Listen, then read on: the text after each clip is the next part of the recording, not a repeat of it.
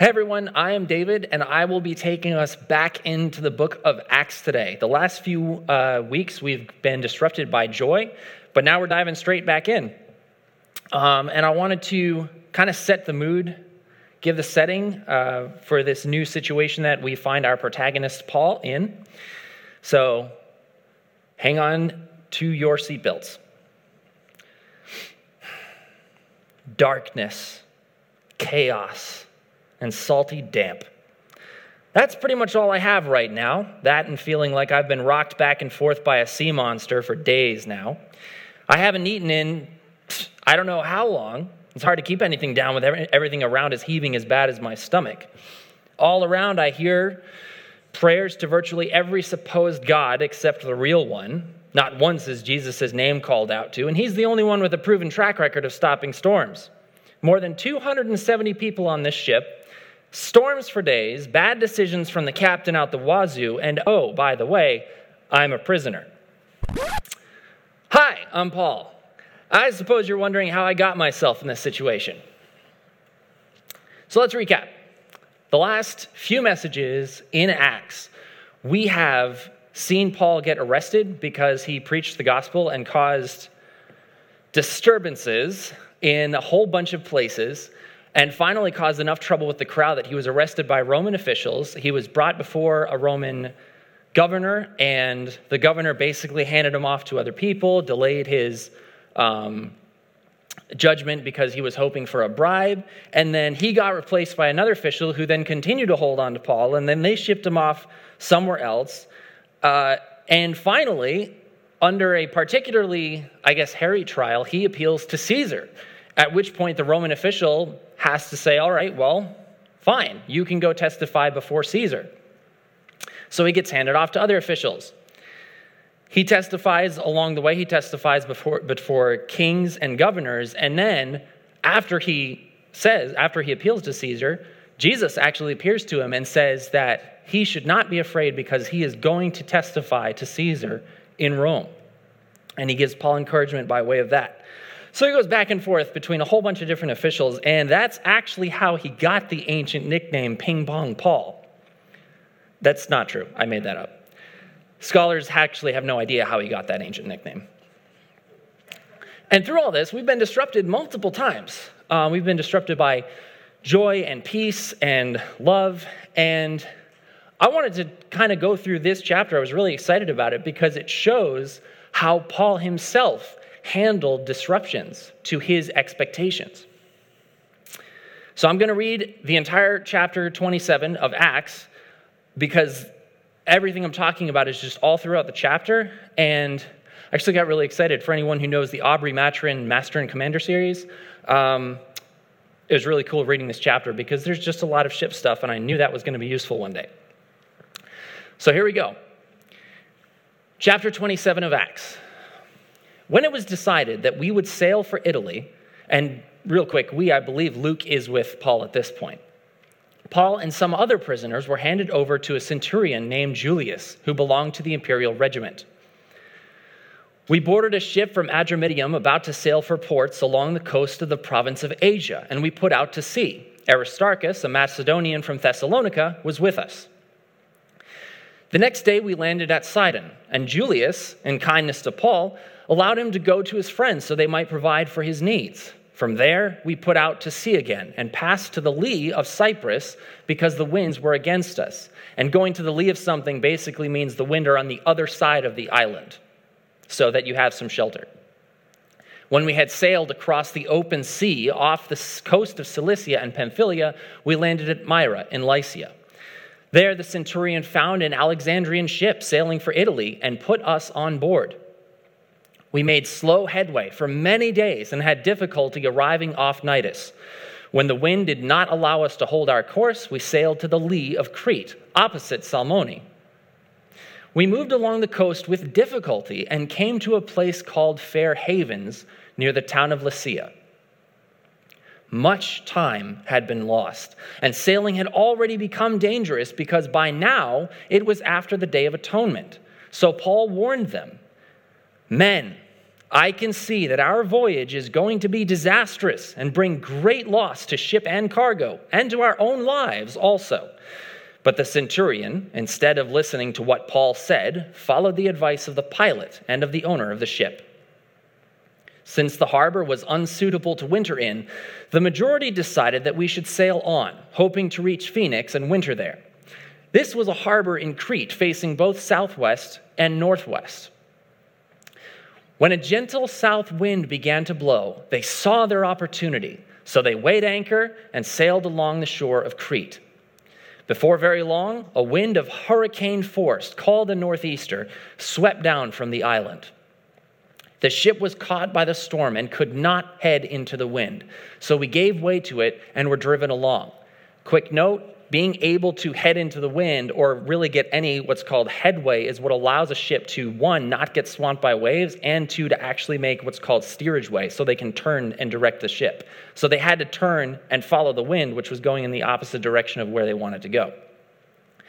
As we passed to the lee of a small island you know what that means now you're welcome called Cauda, we were hardly able to make the lifeboat secure. So the men hoisted it aboard then they passed ropes under the ship itself to hold it together. Because they were afraid they would run aground on the sandbars of Syrtis, they lowered the sea anchor and let the ship be driven along. Now, the reason for that was because if they let it down behind the ship, as the ship was pushed along by the wind, the anchor dragged, it would keep the ship's nose uh, pointed in a single direction. We took such a violent battering from the storm that the next day they began to throw the cargo overboard. On the third day, they threw the ship's tackle overboard with their own hands. That'd be anything extra ropes, extra cables, anything they didn't need in that moment. It was extremely desperate for them to do. When neither sun nor stars appeared for many days and the storm continued raging, we finally gave up all hope of being saved.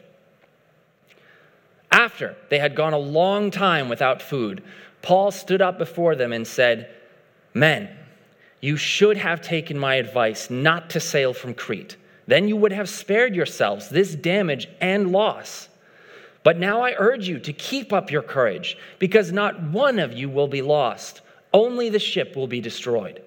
Last night, an angel of the God to whom I belong and whom I serve stood beside me and said, do not be afraid, Paul. You must stand trial before Caesar, and God has graciously given you the lives of all who sail with you. So keep up your courage, men, for I have faith in God that it will happen just as he told me. Nevertheless, we must run aground on some island. On the 14th night, we were still being driven across the Adriatic Sea when about midnight the sailors sensed they were approaching land. They took soundings and found that the water was 120 feet deep. A short time later, they took soundings again and found it was 90 feet deep. Fearing that we would be dashed against the rocks, they dropped four anchors from the stern and prayed for daylight. In an attempt to escape from the ship, the sailors let the lifeboat down into the sea, pretending they were going to lower some anchors from the bow. Then Paul said to the centurion and the soldiers, Unless these men stay with the ship, you cannot be saved. So the soldiers cut the ropes that held the lifeboat and let it drift away. Just before dawn, Paul urged them all to eat. For the last 14 days, he said, you have been in constant suspense and have gone without food. You haven't eaten anything. Now I urge you to take some food. You need it to survive. Not one of you will lose a single hair from his head.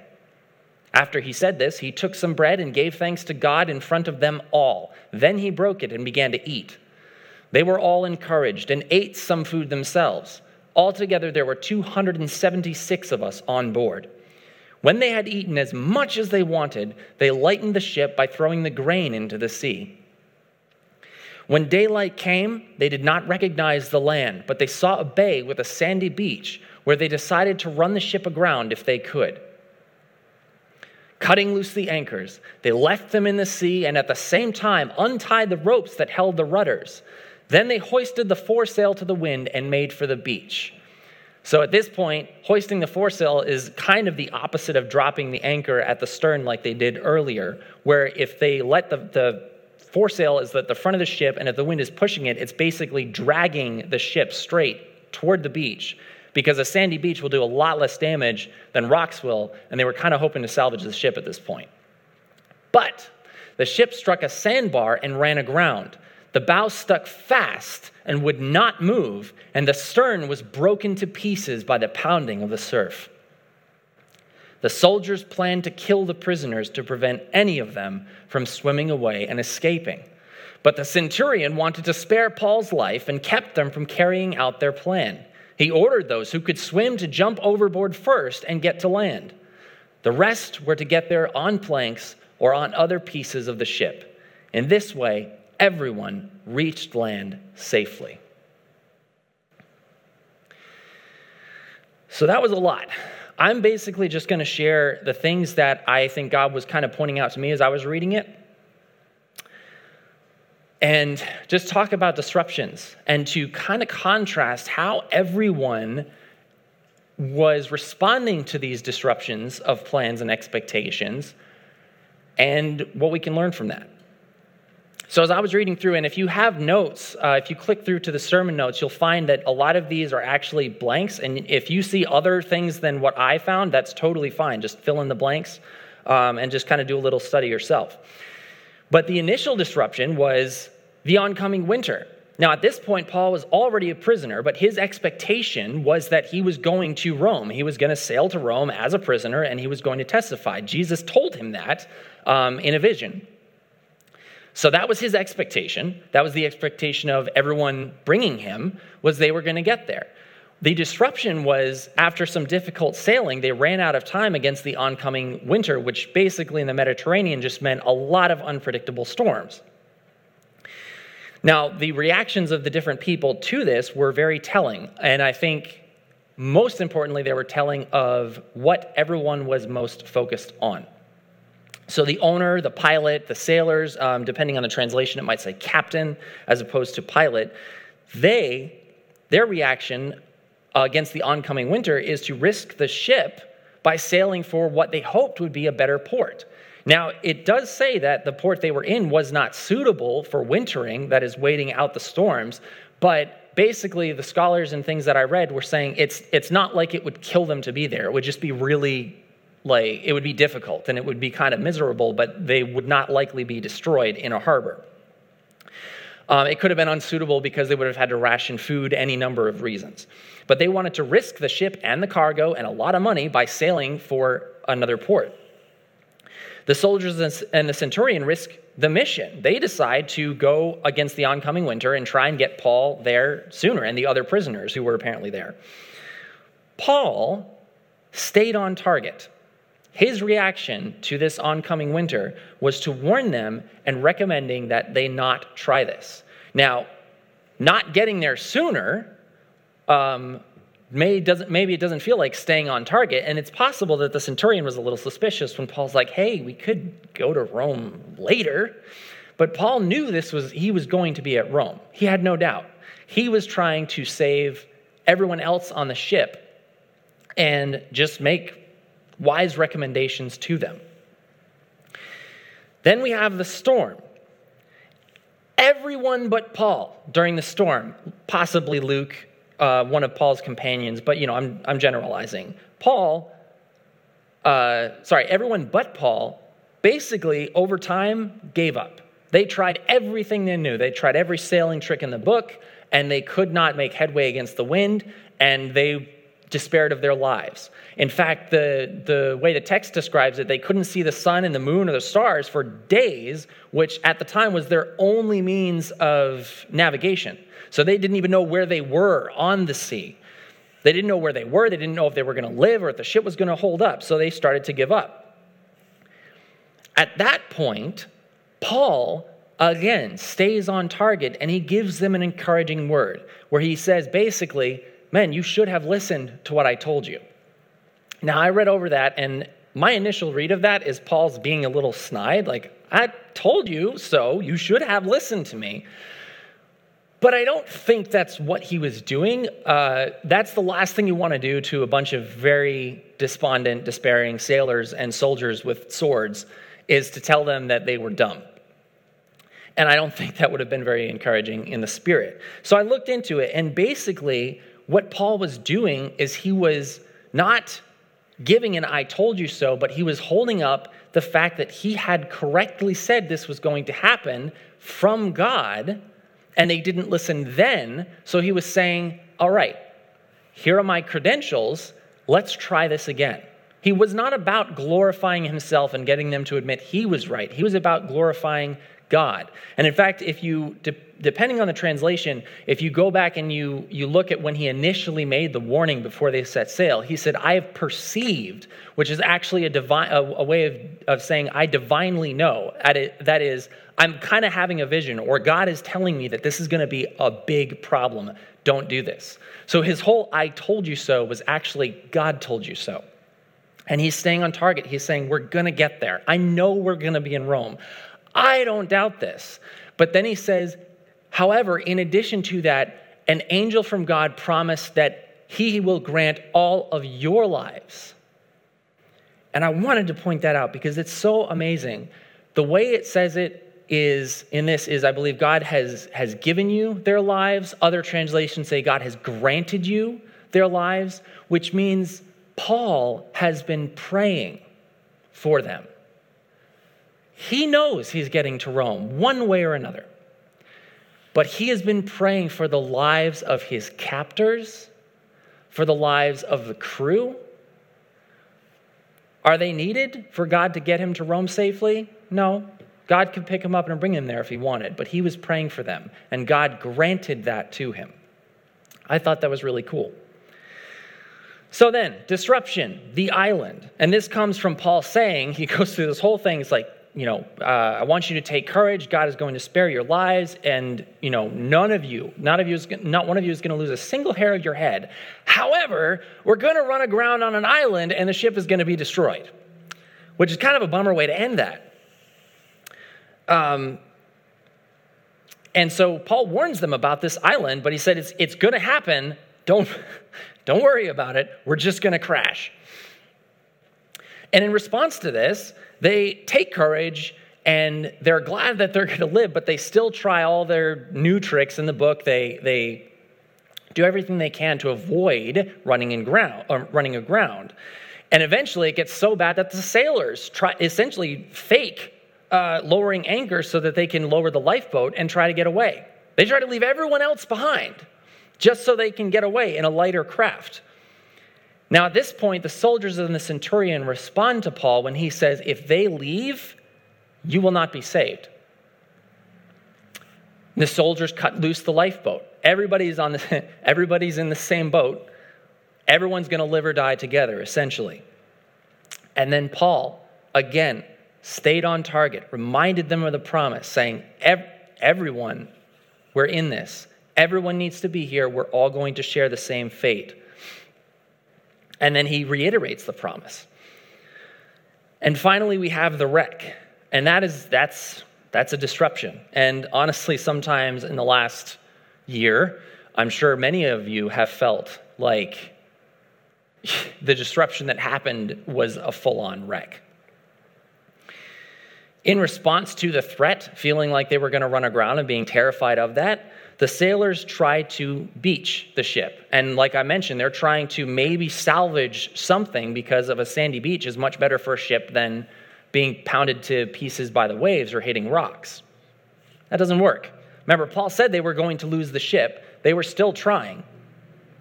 The soldiers at this point, with, apparently without the centurion's orders, decide that their best bet is to just kill the prisoners.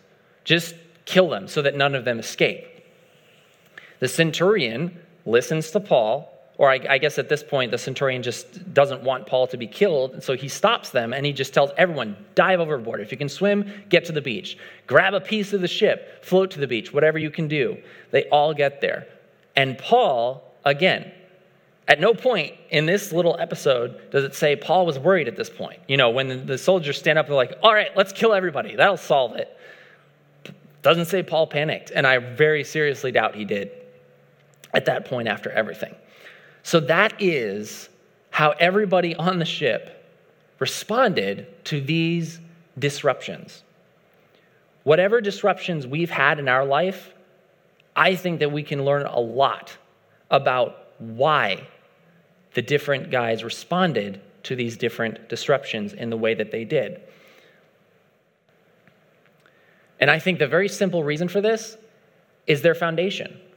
That is their spiritual foundation, what their expectations were, what they were putting their confidence and their hope in that guided their decision making and their responses. So the captain, the sailors of the ship, it doesn't explicitly say this in the text, but they were probably motivated by money. For one, staying in a, in a, in a not great port would very likely have meant some of their cargo spoiling. That would have been some amount of financial loss for them. They were motivated, definitely, according to the text, by an easier harbor. They didn't want to deal with whatever the difficulties would be in that port that they were, uh, I think it was called Fair Havens, which is kind of ironic. Um, but what they were motivated by was getting to a good place to have an easier time of it. The centurion, the Roman officer, and his soldiers were motivated by the job. And you see this throughout virtually all of their responses until they finally start listening to Paul. They were motivated by their duty to get Paul and the other prisoners to Rome. That was their job, and they were going to do it. Paul, his foundation, his motivation, his focus was that he was going to deliver the gospel in Rome, before Caesar, in fact. And God had told him, You're going to do that. Take courage. You're going to achieve that. And this is the difference between all of them.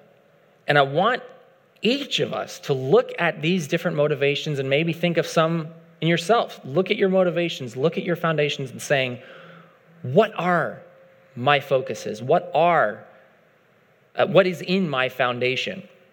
Because that is going to show us how we respond to different uh, disruptions that happen in our life. Now, I want to make a uh, really, really interesting point here is that this was not Paul's only shipwreck. This is the only one I believe that's recorded, but he was actually shipwrecked three times. So let's read from uh, a list in 2 Corinthians 11 where Paul basically says, Here's a lot of stuff that I've dealt with while trying to deliver the gospel. He says, Five times I received from the Jews the 40 lashes minus one. Three times I was beaten with rods. Once I was pelted with stones. Three times I was shipwrecked. I spent a night and a day in the open sea, which apparently in one of these shipwrecks he was he ended up overboard a ship maybe after the ship sunk and he was just floating there for a night and a day out in the open sea before probably someone picked him up or he was washed ashore I have been constantly on the move. I have been in danger from rivers, in danger from bandits, in danger from my fellow Jews, in danger from Gentiles, in danger in the city, in danger in the country, in danger at sea, and in danger from false believers. And yet, his response in all of these, very likely, if not definitely, the response that he had in the shipwreck that's recorded. He was focused on God's promise, he was focused on the hope of delivering the gospel. Here is his foundation. Oh, sorry, let me, let me finish this one. He said, I have labored and toiled and have often gone without sleep. I have known hunger and thirst and have often gone without food. I have been cold and naked. Besides everything else, I face daily the pressure of my concern for all the churches.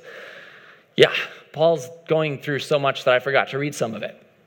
So, anyway, this is his foundation. I know what it is to be in need, and I know what it is to have plenty. This is from Philippians chapter 4. I have learned the secret of being content in any and every situation, whether well fed or hungry, whether living in plenty or in want. I can do all this through him who gives me strength. That last verse often gets quoted out of context as support for whatever we feel like doing. I can do all things through Christ who strengthens me. That's not the point. The point is, anything which God calls us to do, He gives us the strength to do it. And to be more specific, in the context of what He's saying this in Philippians, any suffering that God, that God calls us through, He gives us the strength to suffer in it well and to have hope in Him. And as we are reading in Acts 27, that's a lot. But through it all, Paul had confidence and hope that what God had told him was going to happen. So, the big idea, what I want us to be thinking about the rest for forever, is my reaction to disruption is dictated by the strength of my foundation. It is always a byproduct how you behave in a disruption and something unexpected happening. Whether it's good or bad, it's always a, by, a byproduct of how strong your foundation is. Now, I want to be very clear. Having negative feelings, being a little worried, being nervous, being sad, mourning, that is not evidence of a weak foundation. Having a strong foundation, being confident in difficulty, does not mean you're just this flatline, emotionless person. What it means is that your hope is secure, and the way that you treat others in the midst of that is with a Christ like manner. And Jesus is always a perfect foundation. But sometimes we have other weak parts in it. And we need to ask God to help us to delve in and really examine whether Jesus, in his purity, is truly our foundation. My reaction to disruption is dictated by the strength of my foundation. Lord, it has been a long and tough year. For some of us, it's been a long and tough multiple years. We've had some good things happen, we've had a lot of bad things happen, but we have your good news. We have a hope in you that we can share with others. Please help us to dig into the weak spots of our foundation and to let you fill them with yourself so that we can have the strength that is necessary to be able to feel the feelings, to, to deal with the, the sorrow, to deal with the, the, the worry, to deal with the stress, but do it in such a way that points us back to you and that we can point others to you. Lord, you love us and you are gracious to us, and we love you, and thank you for that grace. Amen.